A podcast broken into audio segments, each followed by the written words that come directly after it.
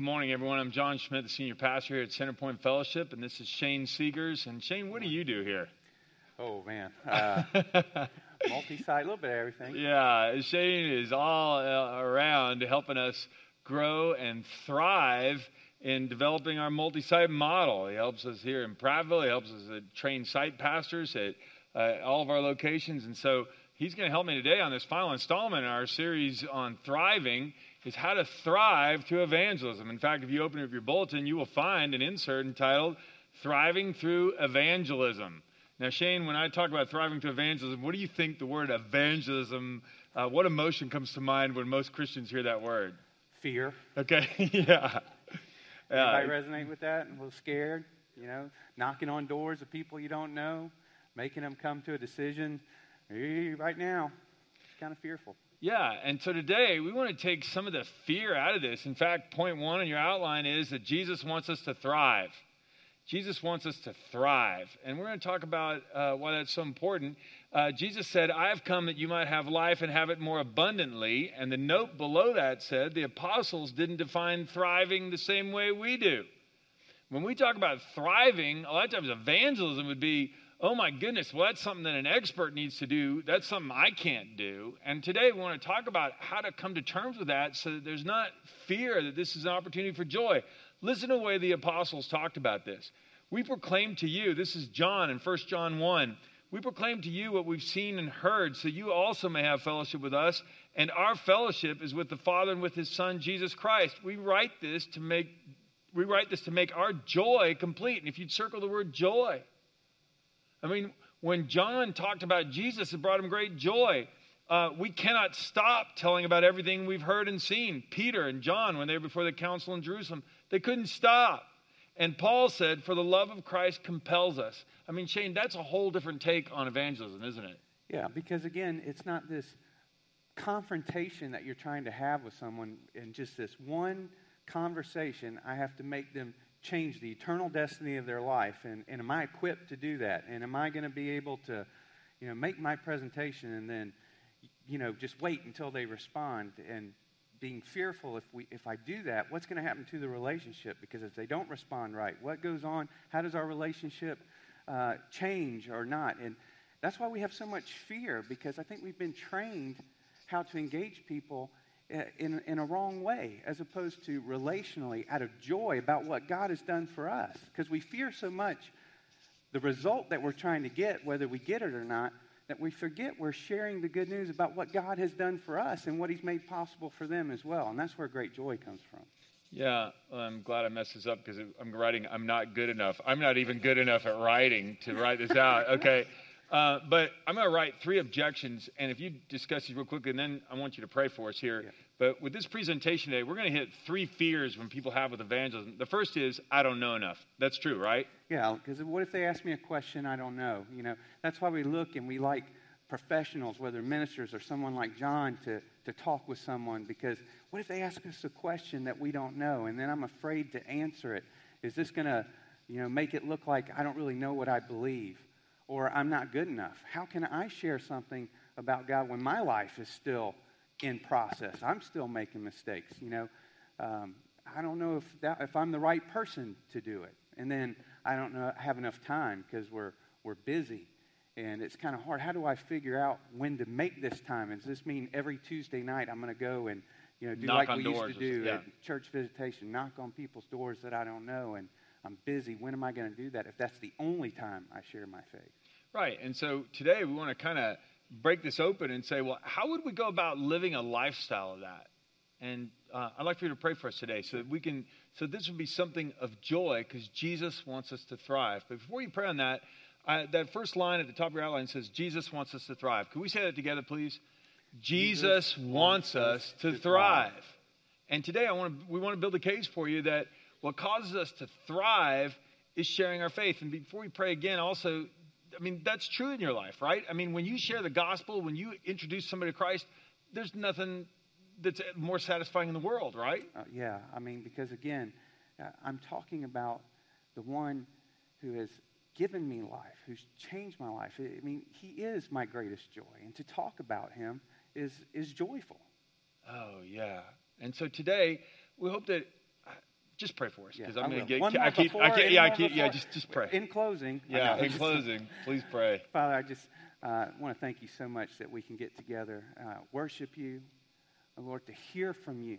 Uh, Lord, we always pray that you would move us out of the way, that you would speak uh, through us. And Lord, we know this is your heart. We know this is your desire. You've sent us out to go tell people this good news, and that's what it is good news.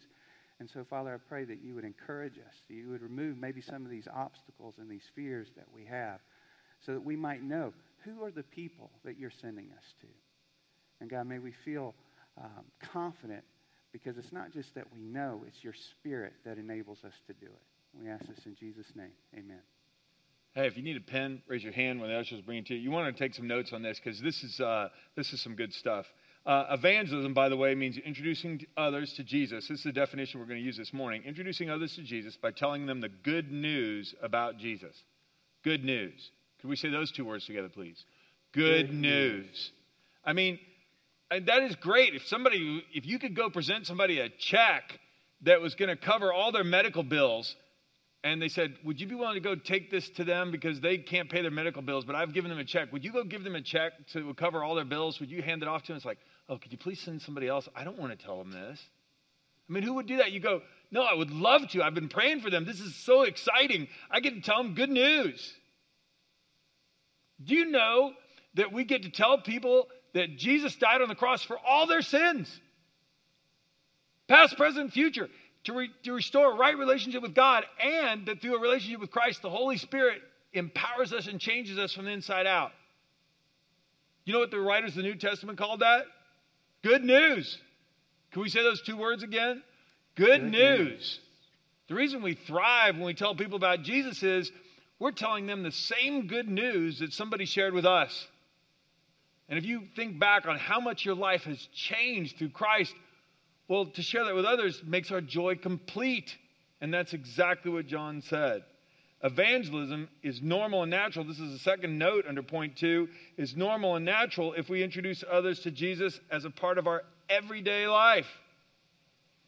I mean, this doesn't have to be a once a year project or a Tuesday night project or any other time. What if it's just part of our lives? And this is what we're talking about having a lifestyle of sharing good news. Romans 12, 1 in the message. Here's what I want you to do, God helping you.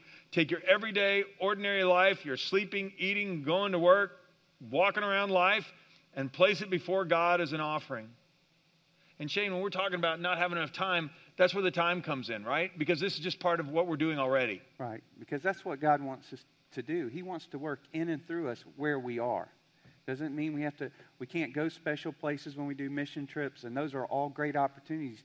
But every day, when we live this way, every day is a mission field. And wherever we are with our family, with our friends, at our workplace, and we don't have to make it so uh, difficult or confrontational. Again, it's just being a people of blessing, uh, thinking more about others, encouraging people, loving people, in, intentionally for Jesus, and hopefully so that we can tell people about Jesus. Yeah, and so therefore, as you go in the International Standard Version, and this is a very accurate translation of Matthew 28 19, as you go, disciple people in all nations. Go and make disciples. Well, as you go, not just once a week on Sunday mornings, but go and make disciples as you go. I like to ask people, so, so where do you go? You know, people go to the store, they go to work, they go to school, they go out with their family and friends.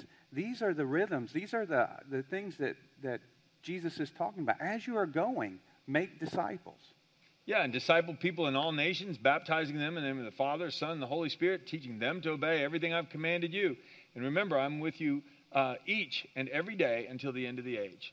And what we love it is when people say, you know, I met a friend, I started meeting him for lunch, or I met a friend when after a storm came, we helped him clean up some of the junk in his yard, or I met a friend, we were co-workers, and through conversations and through shared meals and through inviting him to our small group or other things, the person became a, became a disciple of Christ. And I love it when people get in the baptism pool with them, and then uh, we're baptizing them here, and they're getting baptized with their neighbor or their brother or their best friend. And that's what you're talking about. These people were instrumental in doing the whole thing. Right. And again, that gets to the fact of it's not just certain people that can do it, God was working through them. This message of as you are going is not just to a few people, it is the responsibility of every Christian. And as we do this, we thrive. I mean, I remember praying with my kids to receive Christ. And any parent, has anybody else ever done that? Pray with your children receive Christ? If you raise your hand, if you've done it, raise it high. That's like the greatest thing. I mean, why would I not want that? I mean, it's similar to when I introduce people to Christ and they have a relationship with Him. It's kind of like when I introduce my family to other people. When I, my sons are home visiting other things, I love introducing them to people. Oh, I want you to meet my son. I want you to meet my wife. And then they come away going, wow, I really enjoyed meeting him. Well, I thought you would. I mean, it's good news. I want you to know more of my family. I love my family. I love Jesus, and I want people to know him too. I mean, what if we think this way? That introducing Christ to people is just like introducing our family to people. It's, it's joyful. So, we're going to hit seven things that you and I can do that'll help us address these things. And we'll come back to these, these three fears that'll help these, address these fears that I don't know enough, I'm not good enough, I don't have enough time. Well, if we have to put on a Billy Graham crusade in order to share our faith, yeah, I don't have, I'm not good enough, I don't know enough, I can't do that. I can't fill a stadium full of people and say the buses will wait. Okay, I can't do that. All right? I understand that. You understand that. But if we do these seven things, there's seven things we can do that'll be transformational as we go. First of all, we thrive when we, when we introduce others to Jesus through worship. Through worship. Shane, would you read that passage for us, please? Yeah, in Acts 2, it says, They worshiped together at the temple each day, met in homes for the Lord's Supper, and shared their meals with great joy and generosity, all the while praising God and enjoying the goodwill of all the people. And each day the Lord added to their fellowship those who were being saved. Yeah, and you got the idea there when the people invited folks to come with them to worship, to have the Lord's Supper in their homes, people go, This is amazing. I mean, I love it when people are coming to a worship service that we're putting on at any of our locations and uh, they bring a friend to worship and the people go, This was great. There was a fellow that was staying at the hotel here where we're recording this in Prattville a couple weeks ago, and he just got invited by somebody, uh, and he came in, and uh, somebody was down in the hallway and said, "Well, why don't you come with me and come sit with me?" And they came to a worship service, and the guy goes, "Man, I've never been to anything like this." He goes, he came up and he told me, he goes, "I don't even like going to church." And I go, "Well, you just did," and he goes, "Well, I know. I didn't even look at my watch one time. You weren't boring." I go, "Well, thank you." In fact, he said, I want what people here have. And Shane, that's true, right? Yeah, I mean, I think that's even what Paul said. I mean, uh, worship, we, we worship God and we're focused on God, but for people who don't know God, when they come into the presence of people who are worshiping God, it, it's like there's something real, there's something different. This is real for you. I want to know what it is that y'all are experiencing. I mean, Solomon said God has placed eternity in the hearts of men, and it's true. And we deny it in our culture that the spiritual dimension of our lives is important. It is vital. And people are looking for meaning, and they're looking for hope, and they're looking for forgiveness. And good news, we have all that through Jesus. That's why we worship him. He's worthy of our praise. Good news. Would you say those two words with me, please? Good, Good news. news. And think if we had a chance of worship, it's like, hey, come join me for worship. You'll get some good news. And the thing is, is that worship can happen here. You can invite mm. people to come with you on Sunday. But what if I was to tell you, we have people in our church who have worship services in their home. And they invite people to come to worship services there. I'm not saying you have to, but I want you to know it doesn't always have to be just what everybody does. There's another group of people who uh, own a gym, and the last Wednesday of every month, they, have a, they hold an impromptu worship service. They invite members from the gym and the community to come and have a worship service. They go to, they go to our church.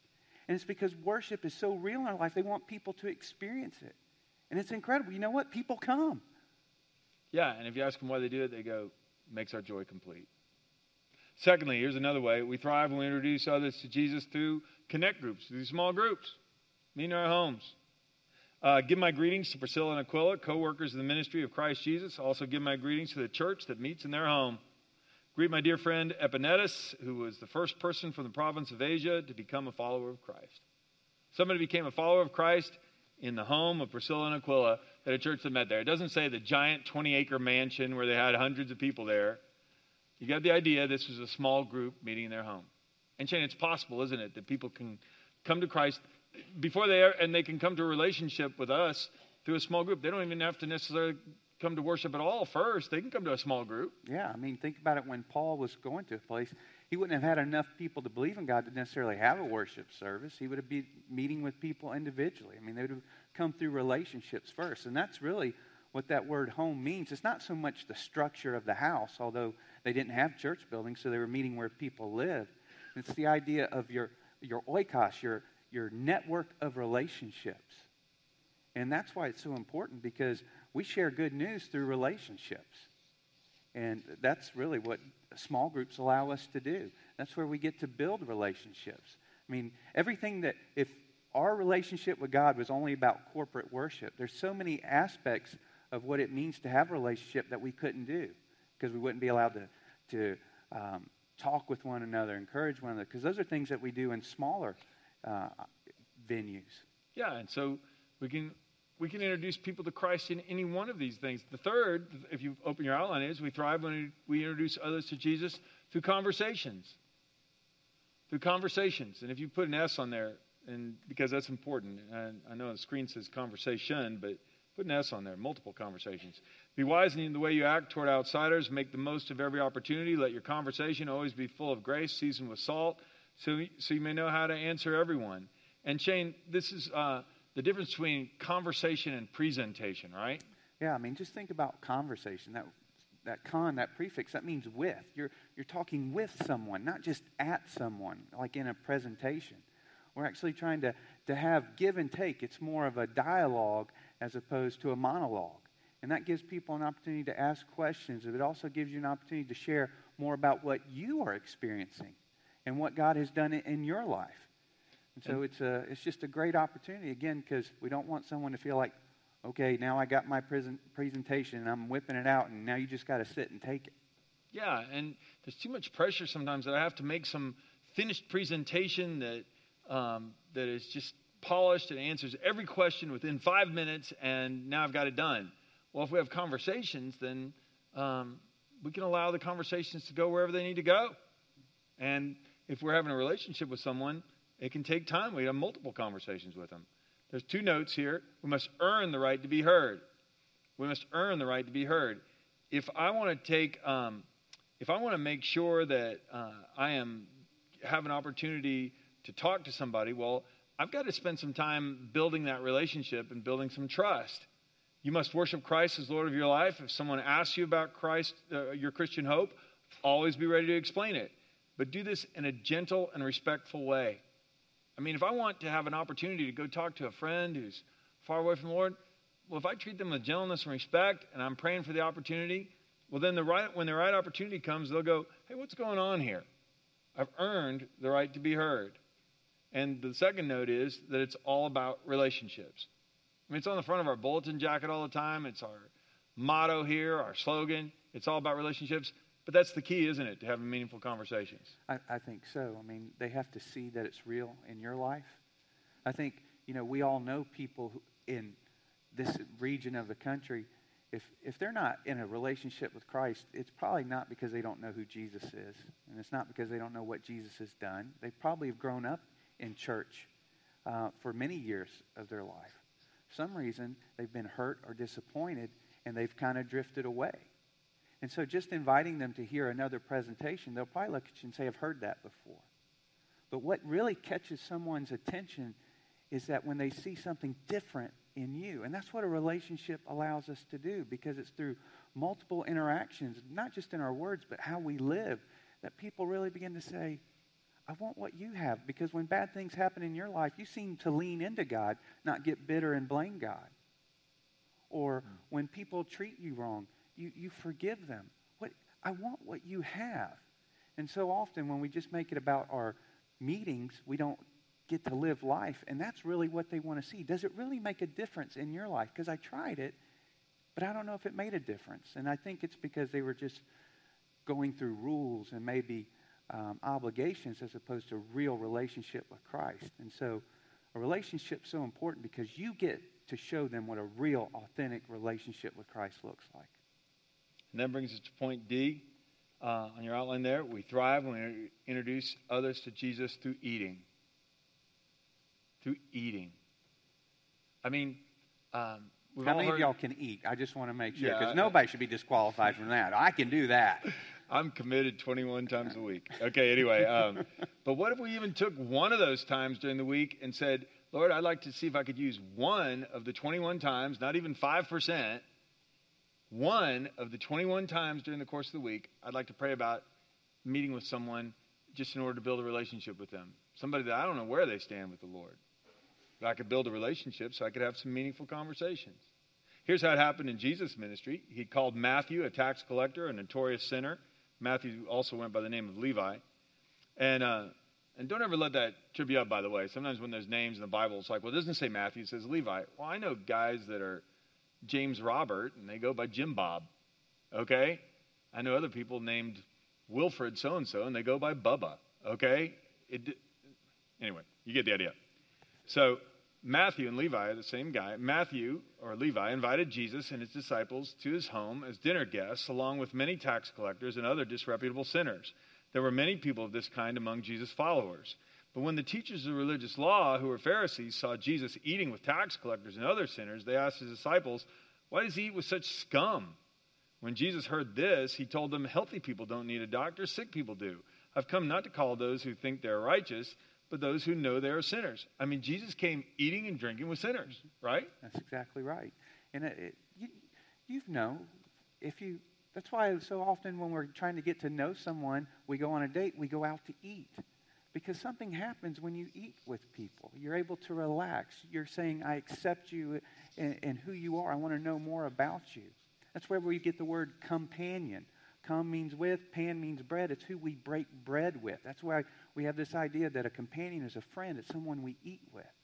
And if you're really trying to influence someone, relationships are so important that. And that's why we want to eat with people.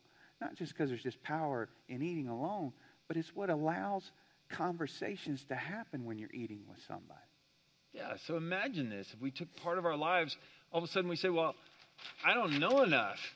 Well, do you know enough to buy somebody a sandwich? Yeah. I'm not good enough. Do you have good enough table manners to sit at the table with them? Yes. Well, I don't have enough time. You're eating anyway. And a lot of times when we're eating, just like you're, you're focusing on them, you're trying to become you're trying to have conversations not so much just about what you want to say to them, but you're trying to find out about who they are. Find out what's important, important to them because then you find areas of common interest and common ground. You find what areas they have needs in. These are other things that you can do that can help the relationship progress to where they begin to ask you, I want to, why are you like that? Yeah, and this is just praying for opportunities. If you want, if you know a neighbor down the street, hey, I'd like to get to know them. I don't know how. Well, go have a sandwich with them. Go have a cup of coffee. That's all we're talking about. And just see where the conversation goes. If we're praying about it, God will guide it. Next point, uh, number five here, serving. Uh, we thrive when we, do, when we introduce others to Jesus through serving.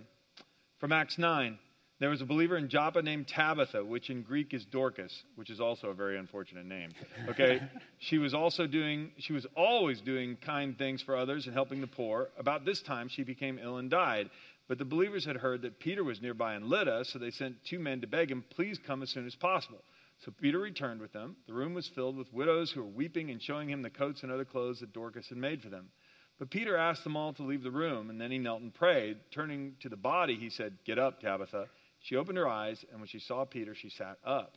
He gave um, her his hand and helped her up. Then he called in the widows and all the believers, and he presented her to them alive. The news spread through the whole town, and many believed in the Lord. And you could say, well, yeah, John, there was a miracle that happened there. That's, that's what happened there. But notice this the audience was already gathered before the miracle. You know what made all the people gather at her house? That, the miracle didn't bring the people to the house first. What brought the people to the house were all the coats and clothes that Dorcas had made for them. Her serving allowed evangelism to happen. She wasn't the one who explained the gospel to people, Peter did eventually.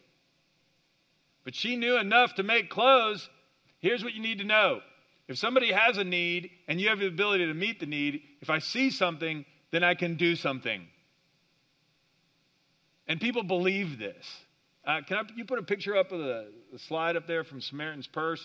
A bunch of us, uh, 15 of us, had a chance to go uh, down to Naples, Florida this past week and be a part of uh, some work teams cleaning up after um, the hurricane went through Florida last month in Naples. I mean, there's just trash and branches and leaves and holes in roofs. Every oh my. Anyway, but anyway, the uh, uh, but the idea is that there's all kinds of things we were involved in. But one of the couples that we helped just the other day was a couple from Romania, and they had come to the United States. They have they're working here. They have green cards. They have a house, and they had some huge trees blow down in their backyard, and it was going to cost them thousands of dollars to have them removed. And they didn't have any money for it. They didn't know what they were going to do. And they, somebody advised them to call Samaritan's Purse. Samaritan's Purse sent us out there. We spent all day hauling tons of wood. I'm not joking. I mean, tons of wood out of their backyard. One of the conversations I had with the guy while we're doing this, and he was helping us do all this, he said, Why are you doing this? You don't know me. Why would you come to my house and spend all day doing this as a volunteer? And we were wearing these shirts that said Samaritan's Purse, helping in Jesus' name. I said, Well, we're helping in Jesus' name because in the Bible it says that if I see someone who's hungry or needing clothes or needing help and I don't do anything about it, then my faith is worthless. And he goes, Oh, I know that kind of faith. He said, I've told several people who said they'd be praying for me, but they haven't done anything. I've told them the needs. And then you guys show up and you're helping me and you don't even know me. And I said, Well, this is how we want to live out our faith. And he goes, My grandmother back in Romania, she had faith like you. And at every place where we served, we gave them a Bible and prayed for them. And there were chaplains that would come around from Samaritan's Purse afterward and explain the gospel further. And we gave them a pretty good presentation while we were there. But we worked with these people for hours. In each case, in every place we went, we'd had the opportunity to earn the right to be heard by just meeting a need. And that opened the conversation. I mean, you understand. And so if we served them, it opened up the conversation. And there were then people inviting them to worship at the church where we were staying. It all works together. But they weren't, this was salt to them. They were going, This tastes good. I want more of this. But Shane, it doesn't even have to be an organized project. There were some people in Wetumpka, right? They met some needs just oh. because they saw a need, right? Yeah, for every person, for every site, we have so many stories. And you can have your own stories. But it's just about, like John said, seeing a need and meeting a need. In Wetumpka, um, Tom and uh, members of their church, because they had built relationships with someone, there was a lady named Paige, and she had a, a need for a, a wheelchair ramp. And she thought of Tom and the, and the people at Wetumpka because they've They've been faithful. They've earned the right to be someone that they called upon. And so when there was a need, they got these guys together and they built a wheelchair ramp for.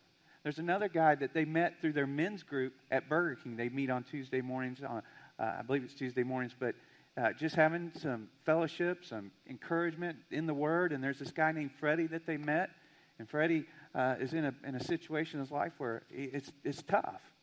And through the interactions, they began to learn more about Freddie's story and found out Freddie didn't have a car. And because he couldn't have, didn't have a car, he wasn't able to get a, a job that could help. And so somebody gave him a car out of their group. It's seeing needs and meeting needs and watching what God is doing through that that's amazing. And this is what I want you to know. It's easy. Sometimes we hear other people have these stories and we go, man, I wish God could use me like that. I want you to know every single one of you has the potential to be used by God. If you would just say, okay, God, I'm here, I'm available. Don't worry about what you don't know. Don't worry about whether you feel like you're good enough, because you know what? It's always about God's goodness, anyways. It's not about yours. And just trust Him. And you'll be so amazed at what God does in and through you. It's incredible. Yeah, and if you ask any of the people that went, and none of us were qualified tree cutter downers or whatever we are, or roof repairmen or other things. This we joked because we saw John in orange overalls and that orange T-shirt. We thought he was on work release. It yeah, was hilarious. Moving Sorry. right, yeah, moving right along. Next point, uh, I do need to move us along anyway. Is celebrations. This is uh, point F. We thrive when we introduce others to Jesus through celebrations. Next time you put on a dinner, don't just invite your friends and family and rich neighbors, the kind of people return the favor. Invite some people who never get invited out, the misfits from the wrong side of the tracks you'll be and experience a blessing. Underline that. You'll be a blessing and you'll experience a blessing. You'll thrive. They won't be they won't be able to return the favor, but the favor will be returned. Oh, how it will be returned at the resurrection of God's people. What if we were putting on a birthday party, we're putting on a barbecue, we're putting on a tailgate spread anyway, and we just invite somebody to join us? My son called the other day. He goes, Dad, my roommate doesn't have any place to go for Thanksgiving, you know, and so can I invite him home? I went, Well, sure. And he goes, Good, because I already did. You know, it's like, Yeah, good. All right. But but he knows that. It's a standing invitation. We're going to have too much food at Thanksgiving anyway. Can anybody agree on that? There's plenty for another mouth at the table. Well, that's true of birthday parties. It's true of most cookouts we have at our houses. Way there's leftovers every time. So what if I just included a neighbor? What if I included a coworker? Hey, you want to come? I'm inviting a lot of friends over this weekend. We're going to watch the game. You want to come? You want to come over? You want to come to a birthday party? I don't know your family. Exactly. I'd love for you to get to know my family. And now all of a sudden, I have a chance for a relationship. Then after, and we can eat together. We can have conversations together. And they go, I'd like to come with you to your church. Good. Or I invite them to a cookout we're having our small group. And so we can go to the small group. Or you find out a need that they have, and then you can serve them. Then them. you can serve them. These all work together.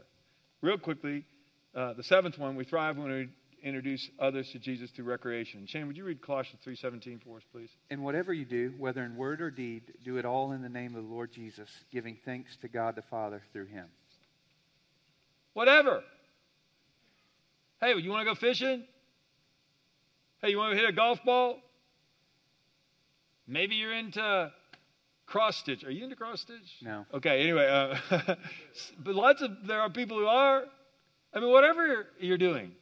What if we just thought of it this way? Hey, I can include a friend. I can include a relative.